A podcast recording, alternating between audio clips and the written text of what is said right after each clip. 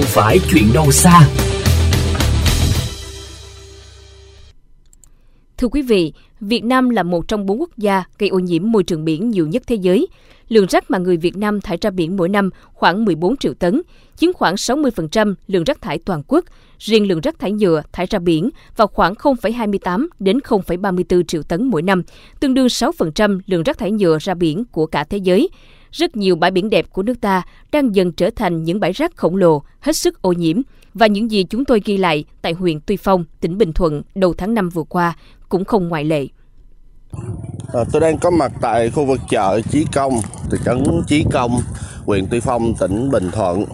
Khu chợ này là một khu chợ truyền thống của người dân địa phương. Nó nằm ngay sát cạnh bờ biển. Một điều rất dễ nhận thấy bên cạnh sự sầm uất của người dân địa phương khi tham gia mua bán tại chợ này.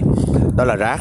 Rất nhiều rác, từ rác sinh hoạt đến rác mua bán tại chợ này, vứt thẳng xuống biển theo quan sát thực tế, rác chất thành từng đống to trải dài theo vài trăm mét bờ biển.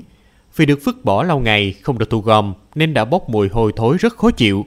Tình trạng này khiến không ít người dân nơi đây tỏ ra bức xúc. Bãi biển ở xã Chí Công rất dơ phức tạp. Còn cá mắm mực mẹo rồi tất cả những cái gì là đều tập trung ở dưới bờ biển hết. Cái gió này nè, nó bay xuống từ khoảng từ từ 6 giờ tới 7 giờ. Là cái giờ đó là giờ mình ăn cơm á là bắt đầu là nó, đổ cái mùi chua trời nó không khó chịu luôn người ta nói là tôi đổ rác ngoài biển chứ tôi không có đổ rác nhà ông mình có một à, nhưng mà nói nhiều lần nhưng mà người ta nói vậy thôi chứ bây giờ không lẽ mà mình à, ấu đả người ta thì nó không kỳ bạn Hồ Thanh Thuận, đoàn viên thanh niên xã Chí Công, huyện Tuy Phong, tỉnh Bình Thuận cho biết, hàng năm đều có các đợt thu gom rác tình nguyện để làm sạch bờ biển, cũng như thắng cảnh gành son. Xong chỉ ít ngày sau đó, đâu lại vào đó, Dạ hiện tại thì rác chủ yếu là, là rác sinh hoạt của người, các người dân ở xung quanh biển.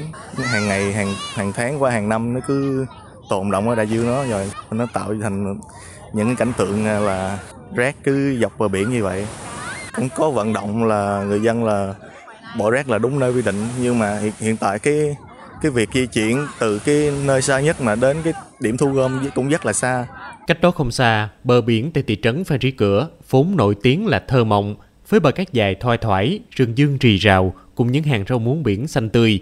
Nay phải chứa cơ mang nào là rác. Từ chiếc sofa cũ đến vỏ xe máy phước đi, từ túi thức ăn còn nóng hổi đến cả rác thải xây dựng, tất cả đều được người dân vô tư xả hết ra biển. Ông Trần Văn Bảy, ngụ thị trấn Phan Rí Cửa bày tỏ thì cái mình cũng thấy cũng cũng bực bội mà mình đâu có nói được ờ, cái đó là ý thức người thôi yeah. Dạ. mà môi trường mà người ta ờ, không có gìn giữ thì giờ mình cũng đâu có can thiệp được gì đâu nhiều năm nay, biển Bình Thuận nói chung và bờ biển tại huyện Tuy Phong nói riêng nổi tiếng với cảnh đẹp hoang sơ, thu hút được nhiều khách du lịch. Tuy nhiên, với sự xuất hiện của ngày càng nhiều rác, thì không chỉ đời sống của người dân nơi đây bị ảnh hưởng, mà còn gián tiếp khiến hoạt động du lịch tại địa phương chịu nhiều tác động tiêu cực.